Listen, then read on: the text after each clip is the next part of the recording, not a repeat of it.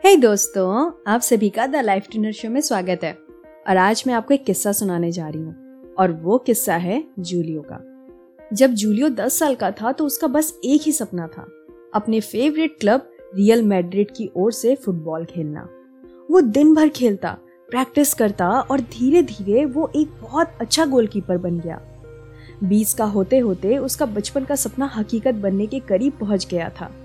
उसे real Madrid की तरफ़ से फुटबॉल खेलने के लिए साइन कर लिया गया।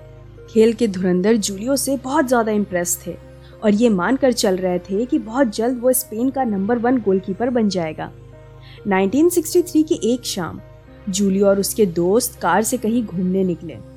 लेकिन अनफॉर्चुनेटली उनके कार का एक भयानक एक्सीडेंट हो गया और रियल मैड्रिड और स्पेन का नंबर वन गोलकीपर बनने वाला जूलियो हॉस्पिटल में पड़ा हुआ था। उसके कमर के नीचे का हिस्सा पैरालाइज हो चुका था। डॉक्टर्स इस बात को लेकर भी आश्वस्त नहीं थे कि जूलियो फिर कभी चल पाएगा। फुटबॉल खेलना तो दूर की बात थी। वापस ठीक होना बहुत लंबा और दर्दनाक अनुभव था। जूलियो बिल्कुल निराश हो चुका था। वो उस घटना को बार बार याद करता और गुस्सा और मायूसी से भर जाता। अपना दर्द कम करने के लिए वो रात में गाने और कविताएँ लिखने लगा।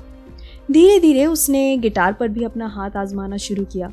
और उसे बजाते हुए अपने लिखे गाने भी गाने लगा। अठारह महीने तक बिस्तर पर रहने के बाद जूलियो अपनी ज़िंदगी को फिर से नॉर्मल बनाने लगा।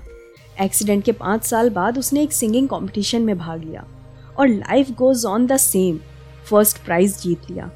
वो फिर कभी फुटबॉल नहीं खेल पाया, पर अपने हाथों में गिटार और होठों पे गाने लिए जूलियो इग्लेसियस म्यूज़िक की दुनिया में टॉप टेन सिंगर्स में शुमार हुए। और अब तक उनके 30 करोड़ से ज़्यादा एल्बम बिक चुके हैं। अक्सर करके सभी की ज़िंदगी में बहुत बड़ा मोड़ आता है। कभी कभी कुछ चीज़ों के लिए हम बने नहीं होते और कभी कभी कुछ चीज़ें हमें खुद ब खुद चुन लेती हैं। लेकिन उसमें ट्रांसफॉर्म होने के लिए कोई तो रास्ता चाहिए होता है ना। ऐसे बहुत से वक्त हैं जहाँ पे हम डीमोटिवेट होते हैं, खुद को संभाल नहीं पाते, क्योंकि हम आगे देख नहीं पाते। कितना ही अच्छा होता ना।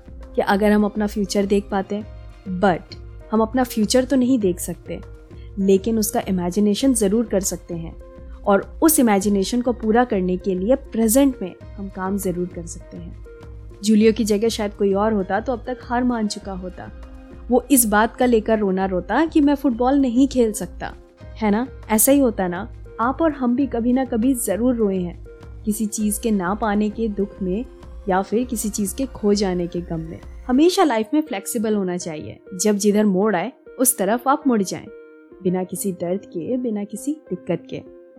सो so, अगर आपके लाइफ में भी ऐसी कुछ सिचुएशन चल रही है तो हार ना माने। बस थोड़ा सा रिलैक्स होके अपनी नज़रों को दौड़ाएँ और खुद को खंगारें। देखे तो सही कि आपके अंदर क्या क्या खूबियाँ छिपी हुई हैं।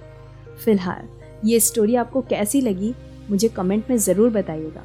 और अगर आप मुझसे कुछ शेयर करना चाहते हैं तो मुझे मेरे इंस्टाग्राम या फिर फेसबुक पर डीएम करिए। मेरा हैंडल है at the rate the life tuner आज का शो बस यहीं तक था। मिलती हूँ मैं आपसे नेक्स्ट शो में। तब तक के लिए बाय बाय